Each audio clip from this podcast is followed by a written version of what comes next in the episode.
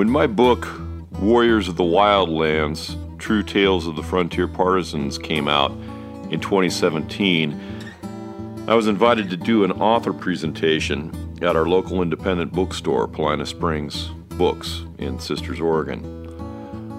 About 70 people turned out, which was really gratifying.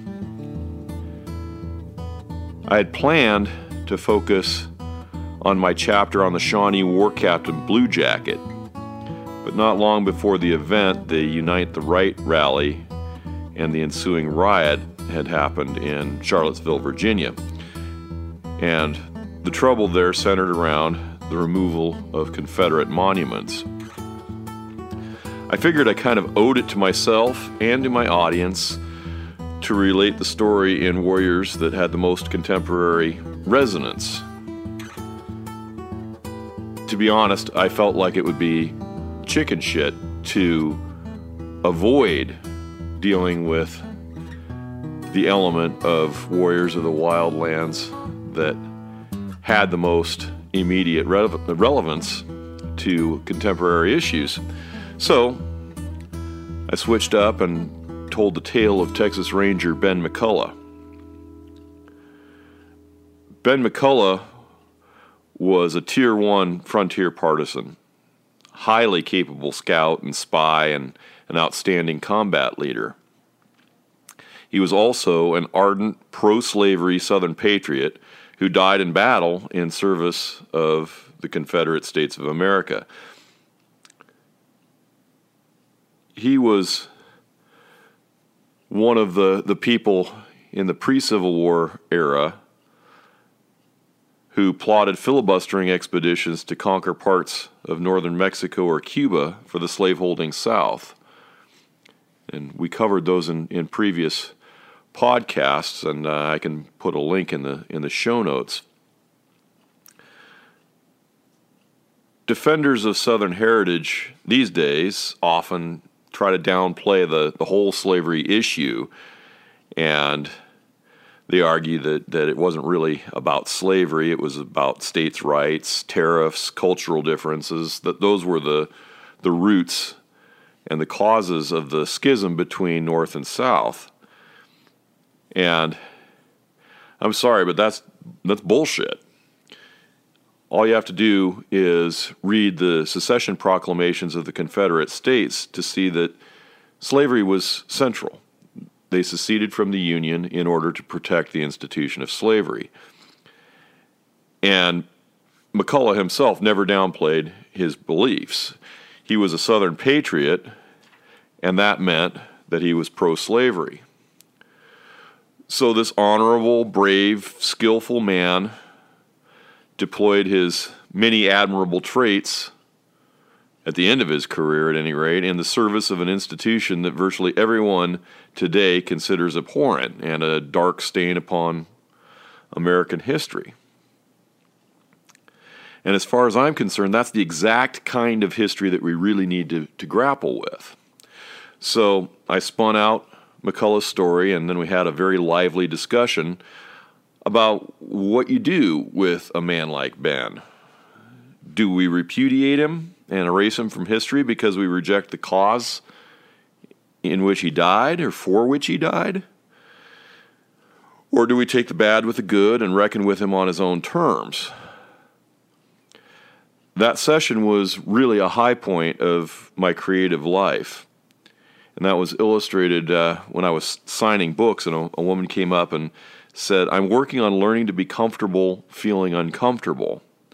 This helped with that, and that really felt like a win. So let's stoke up the campfire here and talk about who this ranger was and what he did. Ben McCulloch was born and bred to be a frontier partisan. He was a native of Tennessee, and as a young man, he followed David Crockett to Texas. Just as a side note, Crockett really never liked being called Davy Crockett and always referred to himself as David. So Ben McCulloch followed Crockett to Texas, and he missed a Christmas rendezvous with, with him in Nacogdoches in 1835. and a uh, fortuitous case of the measles left him too far behind Crockett's party to end up at the Alamo, but he was close enough to be blooded at San Jacinto, where he manned one of the legendary twin sisters' cannon.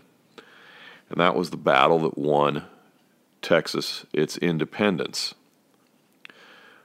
From then on, Ben McCulloch was a dedicated fighting man. He played a prominent role in the Texas Rangers' victory at Plum Creek in 1840 when they caught up with and harried a massive Comanche war party that had raided all the way to the Gulf of Mexico and sacked the coastal town of Linnville.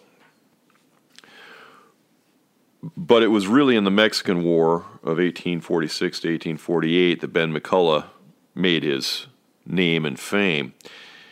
He formed a company to serve under the legendary Ranger Captain Jack Hays, and his duties were primarily scouting and reconnaissance. And that was not desirable duty for men who really were spoiling for a fight with Mexicans who, over the past decade, had become enemies in a in a blood feud. Hays Rangers in the Mexican War came from a culture that was steeped in feud, going back to the English Scottish borders of the 16th century. They were a rough lot, and they weren't, though, the semi barbarians that they've often been portrayed to be. Many of them were professional men, doctors, lawyers, newspaper editors, whose accomplishments and social standing kind of belied their, their outlaw appearance, but they did have an outlaw appearance. And as we discussed in the previous podcast episode about Mustang Gray, depending on their leadership, uh, they could get out of hand pretty easily and uh, committed atrocities against Mexican civilians uh, who they, they didn't really distinguish from what they considered to be Mexican bandits or ranchero irregulars during this war. General Zachary Taylor, who commanded American forces in northern Mexico during the Mexican War, described them this way One species of mounted force peculiar to the western frontier of the United States is efficient. The inhabitants of that frontier, from their vicinity to hostile Indians, are well practiced in partisan warfare, and although they will not easily submit to discipline, yet take the field in rough, uncouth habiliments, and, following some leader chosen for his talent and bravery, perform partisan duties in a manner hardly to be surpassed. And in McCulloch's case, they really have never been surpassed. The indiscipline of the Texas Rangers and the blood feud, gang warfare nature of their personal war with Mexicans occasionally led to some, quote, disgraceful atrocities perpetrated by them, as one U.S. Army officer put it. But the Rangers played an essential role in the capture of the city in Monterrey in northern Mexico. And Ben McCulloch's Rangers were part of a force that swung around the city to the southwest and interdicted the Saltillo Road to prevent reinforcements from reaching this beleaguered Mexican city. And McCulloch's men were involved in a couple of sharp skirmishes with Mexican cavalry and then participated in the storming of Federal Hill and Independence Hill, the two heights that commanded the perimeter of the city. And the Rangers and regular troops with Rangers in the vanguard, stormed the defensive works and inflicted severe casualties. They took the fortified Bishop's Palace, which the Rangers, being practical men, called simply the Black Fort. Much to his and his men's disgust, McCulloch's Rangers were then pulled out to conduct more recon, which meant they missed most of the bitter house to house street fighting that followed in Monterey. once they were cut loose from their recon and picket duty, Ben and his Rangers just charged into the city on horseback, as one witness described it, yelling like Indians and discharging their rifles at the Mexicans on the rooftops, a few of whom still continued to fire upon them as they passed along the street. A frightened citizen said, My heart almost failed me. The Texians, with their coarse hickory shirts and trousers confined by a leather strap to their hips, their slouched hats, and their sweat and gunpowder begrimed faces, certainly presented a most brigandish appearance. And, as is the case all the way up into modern times, uh, some of the more conventional forces looked askance as well at these elite irregular troops. Colonel Jefferson Davis of the Mississippi Rifles, whose name you might recognize as the future president of the Confederate States of America, observed stiffly that this is no place, sir, for the charge of horsemen. Davis and McCulloch would never get along. The Mexicans were rooted out and pushed into the city's plaza where they suffered severely under American artillery fire. And the Texans were wetting their bowie knives and fixing to get some bloody payback for several Mexican slaughters of Texans during the War of Independence and during the Mier expedition of 1842. Like I said, blood feud and gang warfare. But General Zachary Taylor scotched those hopes and negotiated a ceasefire and the surrender of the city of Monterey, granting the Mexican commander Ampudia and his army safe conduct to leave the city and head southward.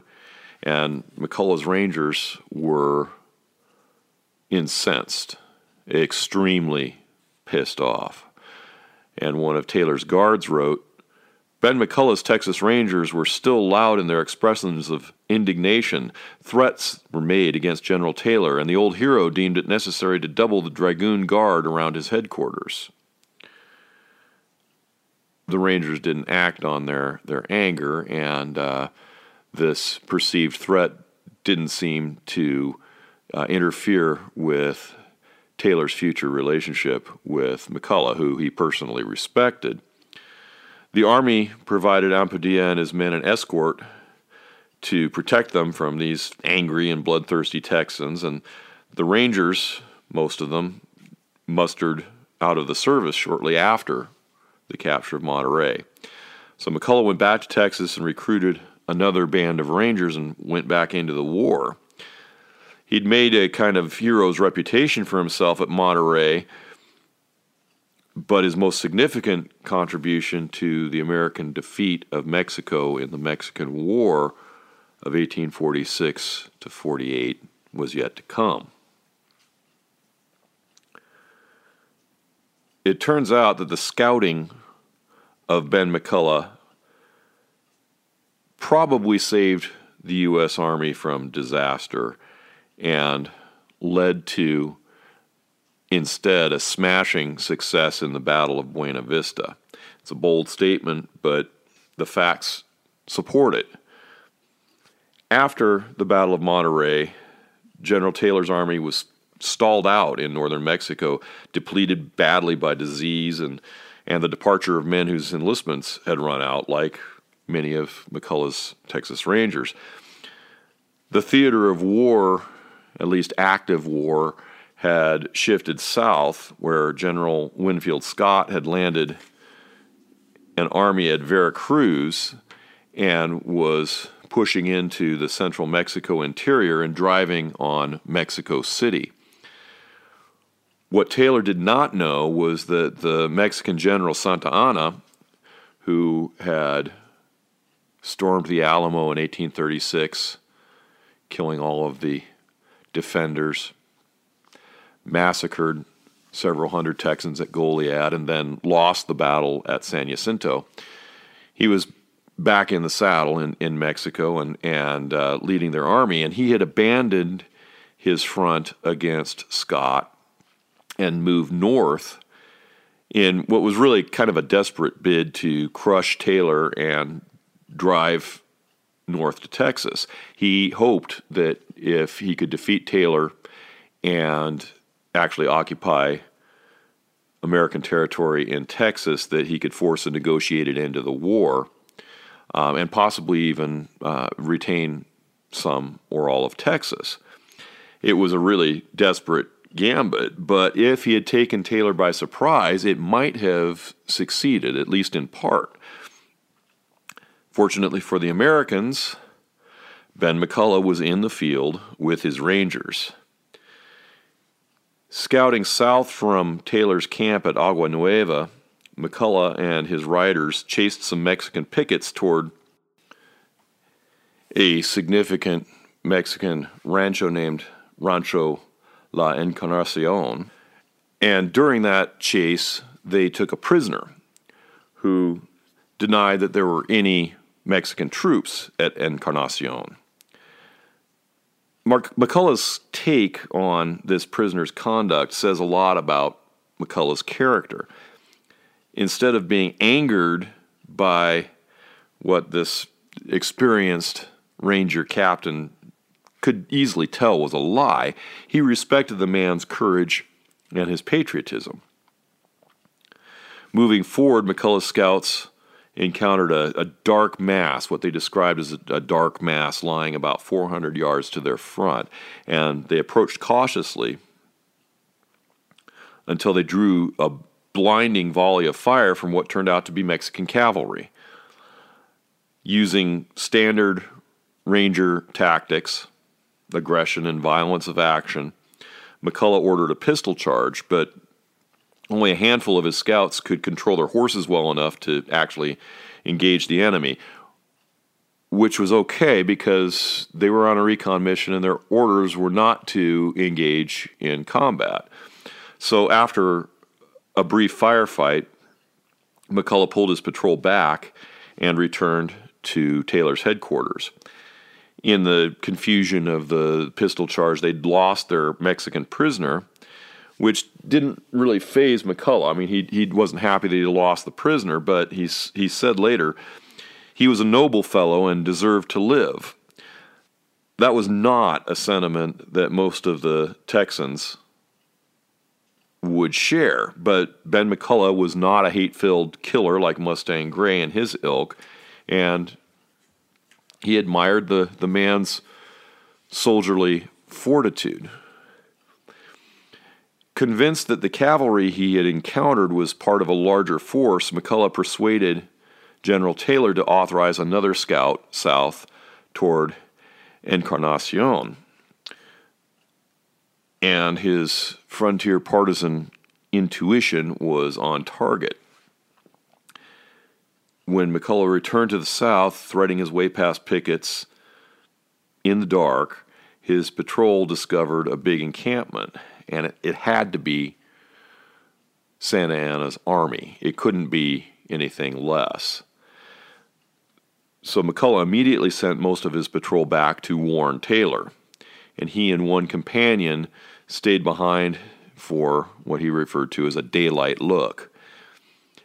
And overnight, they played cat and mouse with a Mexican cavalry patrol and tried to avoid running into pickets. It was cold, too cold for them to catch any sleep, so they, they were up all night um, evading Mexican patrols. And when dawn broke, it revealed that there were probably about 20,000 enemy in the camp, and they saw pickets building a fire at the foot of a hill just 80 yards away and somewhere nearby they knew was a patrol of about 20 cavalry. So they were in very perilous circumstances, and it took all of the Rangers' skill to elude capture. I love this brilliant feat of hiding in plain sight that uh, actually enabled McCulloch and his his comrade to evade capture. They rode right past a picket about 100 yards out, pretending to be Mexican horse hunters. And they were able to do this because they looked very Mexican in their, their rough and uncouth habiliments, as General Taylor referred to them. They, they wore broad hats and, and, and rough range clothes, they weren't in uniform. So these two Texans rode up onto little ridges pointing here and there as if they were checking for sign of horses. They they portrayed Mexican vaqueros out uh, hunting for stray horses, and the ruse worked. They rode past a number of Mexican pickets and patrols and, and never drew their suspicion.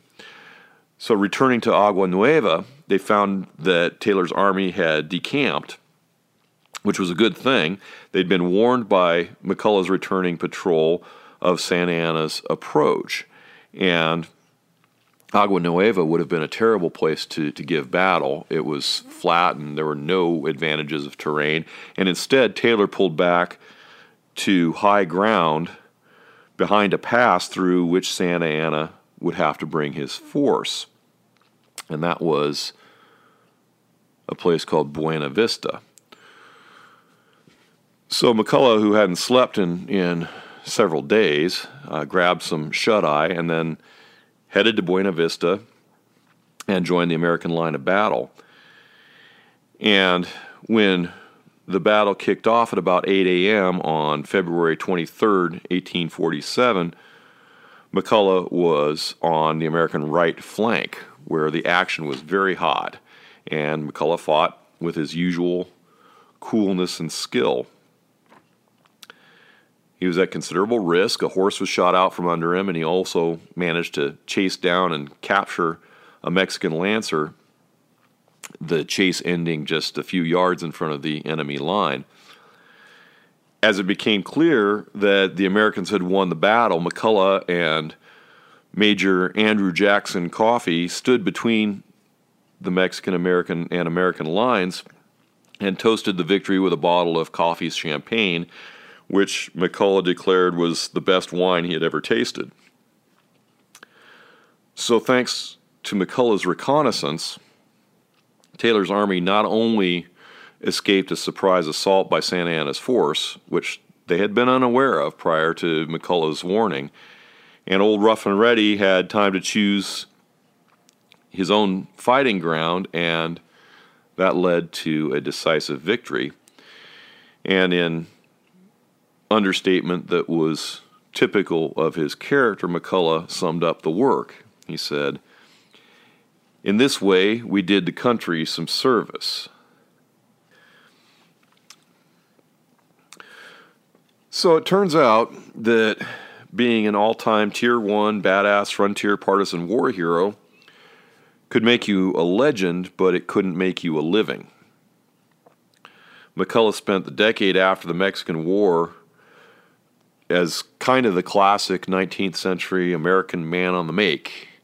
He moved around a lot. He got involved in a whole bunch of different business ventures, none of which really panned out, uh, different kinds of inventions including a innovative breech loading rifle that was actually a, a pretty good firearm and, and unfortunately a little bit ahead of its time. He also sought federal appointments, and none of it really panned out. Ben McCulloch was best suited by temperament and experience and talent and his self education to lead light mobile troops in battle. That was what he was really best at and born to do. And yet, his fondest wish, which was to command a regiment of U.S. cavalry, was always denied to him.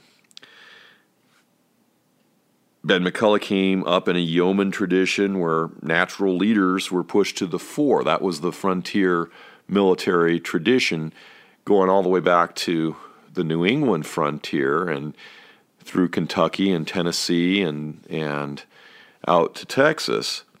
But by the middle of the 19th century, America was becoming more civilized and, and soldiering for a living had become the domain of professionals. And no matter how much respect he commanded, McCulloch was just not going to get an official military command. So he turned to other things. He was one of the thousands of Americans who headed west to California in 1849 after the discovery of gold. And he very quickly discovered what most everybody else found that fortune was very elusive for the men who actually worked the gold fields. His friends secured him what looked to be a plum job as a tax collector, but the revenues turned out to be less than expected. He won election as sheriff of Sacramento County in California, but the salary wasn't enough to support an honest man. And Ben McCulloch was an honest man. Also, Ben didn't really like California. He liked the country very well. Um, there's a, a, funny anecdote uh, that that shows the kind of uh, hard-headed Scots-Irish frontier style that uh, that he embodied. He, when he saw the the redwoods in California, he opined that they would make beautiful, not free lumber. It's not to say that he didn't have an appreciation for beauty, but uh, American frontiersmen were always uh, looking at natural resources, no matter how wondrous, um, as something to exploit. So McCulloch liked California well enough as a country, but he didn't like the people because there were just too many abolitionists. As we talked about at the top, Ben McCulloch was a pro slavery man, a Southern patriot. He was untroubled by and, and actually a, a, partisan and an advocate of what came to be called the, the peculiar institution. McCulloch himself was not a big slave owner. Uh, in his lifetime, he never owned more than a handful of slaves and was never part of the plantation culture. But as his biographer Thomas Cuttrer writes, whatever his personal and financial interest in slavery might have been, Ben McCulloch was a product of his culture, the son of a slaveholding family, and a proud citizen of a region increasingly embattled by Northern and European foes for its dedication to the peculiar institution. McCulloch was fiercely committed to slavery in the abstract and looked upon the abolitionist assault on the institution as an affront to Southern honor. So Ben McCulloch hit his late 40s with few prospects, and the nation was facing the gathering storm of the Civil War. McCulloch served as a federal commissioner sent to Utah to negotiate the end of the crisis with the Mormon church that had threatened to break out into a full scale war. And he worked very hard to promote the breech loading Morse carbine, which, as I said, was a good firearm. Uh, just uh, it was hard to get uh, the military to take on innovation during this period. That would change during the Civil War, but uh, there have been a lot of times in American history where adopting new weapon systems just uh, seemed like too much for uh, military officials, and and that's kind of what happened with the Morse carbine. Um, the position as commissioner failed to lead to a more permanent position in the federal government, and despite some success with the Morse carbine, the tangle of its patent rights kept him from making any money on it, and he thought he was going to get rich. So, without any means and completely dissatisfied with the romantic prospects that he found as a lobbyist in Washington, D.C., he couldn't see taking any of the society belles that he met there back to Texas he kind of despaired at the idea of settling down the way his, or that he would be able to settle down the way that his brother Henry had. So, late 40s, bachelor, few prospects, kind of scuffling along, and then the storm broke and the nation went to war. And of course, Ben McCulloch jumped immediately into the fray as a commander of Southern militia, he took the surrender of the federal gar- garrison at San Antonio. That being San Antonio, Texas, of course. And then he petitioned for a command in the Confederate Army. And just as he had when he was U.S. Secretary of War, Confederate President Jefferson Davis kind of looked askance at non pro frontier soldiers, and uh, he was not interested, and his government was not interested in giving Ben McCulloch a formal Army command. And knowing full well that, as he put it, Jeff Davis does not intend to give me any show, McCulloch settled for a command in the kind of backwater theater of the Trans Mississippi West and took responsibility for the defense of Arkansas and the Indian Territory. He may not have been entirely happy being away from the major actions in the Eastern and the Tennessee theater of the early days of the Civil War, but uh, he took his responsibility seriously and he was a very capable military man, as we have seen. One of McCulloch's opponents, the Union General Franz Sigel, said that the Texas general was rough and ready, not at all speculative, but very practical, to the point and rich in resources to reach it. He was a good fighter, energetic in battle, and quick in discerning danger or espying the weak point of his antagonist, an excellent organizer, disciplinarian, and administrator, indefatigable in recruiting and equipping troops. So, despite his outlook, Jefferson Davis and the Confederate government would um, likely have ended up tapping Ben McCulloch for a higher command, uh, somewhat like uh, that Mississippi frontier bred natural fighting man Nathan Bedford Forrest. But fate ultimately had something else in store for McCulloch. And on March 7th and 8th in 1862, Confederate forces under General Earl Van Dorn clashed with Union troops at a crossroads marked by Elkhorn Tavern. And this is a, a spot near Fayetteville, Arkansas. Scouting forward, armed with his beloved Morse carbine, McCulloch fell to the fire of Union sharpshooters. This was a very hot fight and it ended as a defeat for the Confederates. But the death of McCulloch was acknowledged as perhaps the most severe blow in the battle.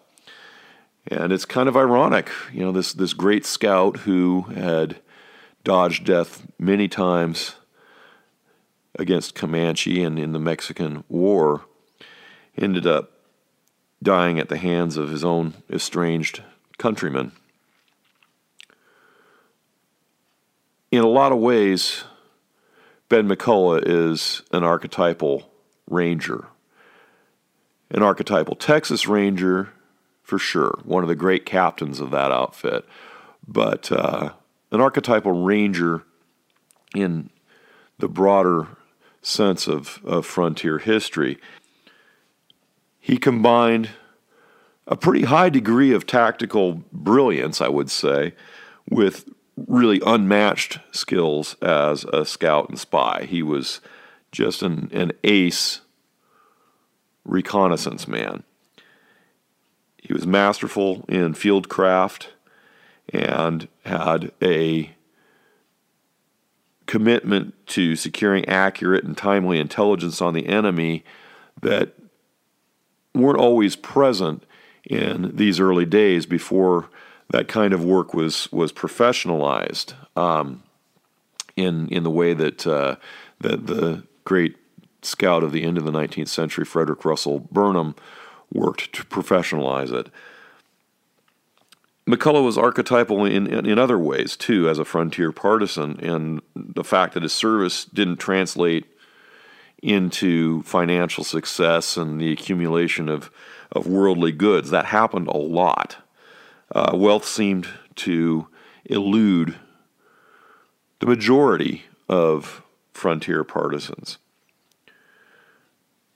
Ben McCulloch was an exemplar of the southern frontier yeoman culture and was in a lot of ways the best of the breed.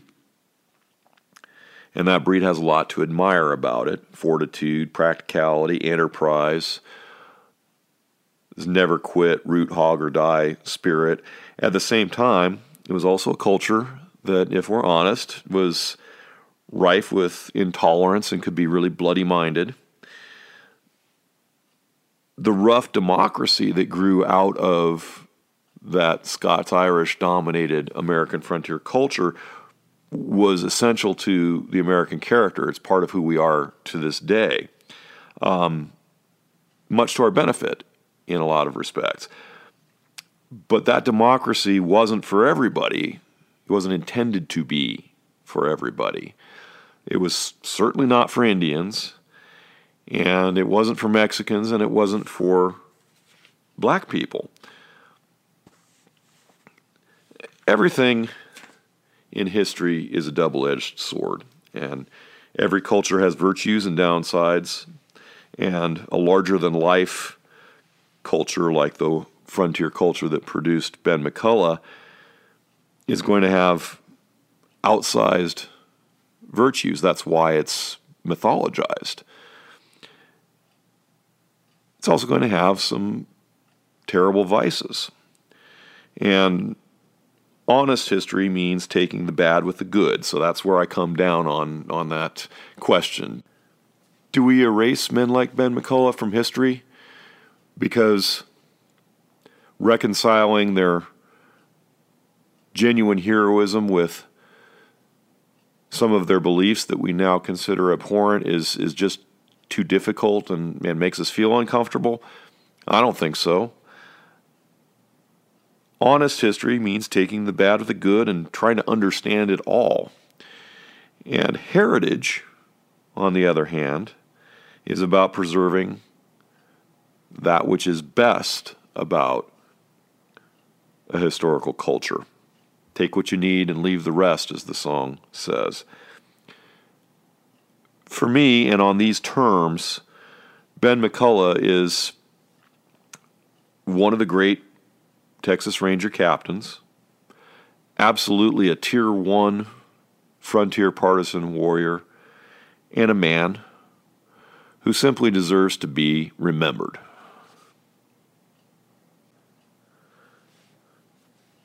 I'd like to thank all of you for, for listening, and uh, I'd particularly like to thank the patrons from our Patreon page who contribute to keeping the Frontier Partisans podcast and the Frontier Partisans blog going. They're the ones that are bringing the firewood to the electronic campfire, and I appreciate them.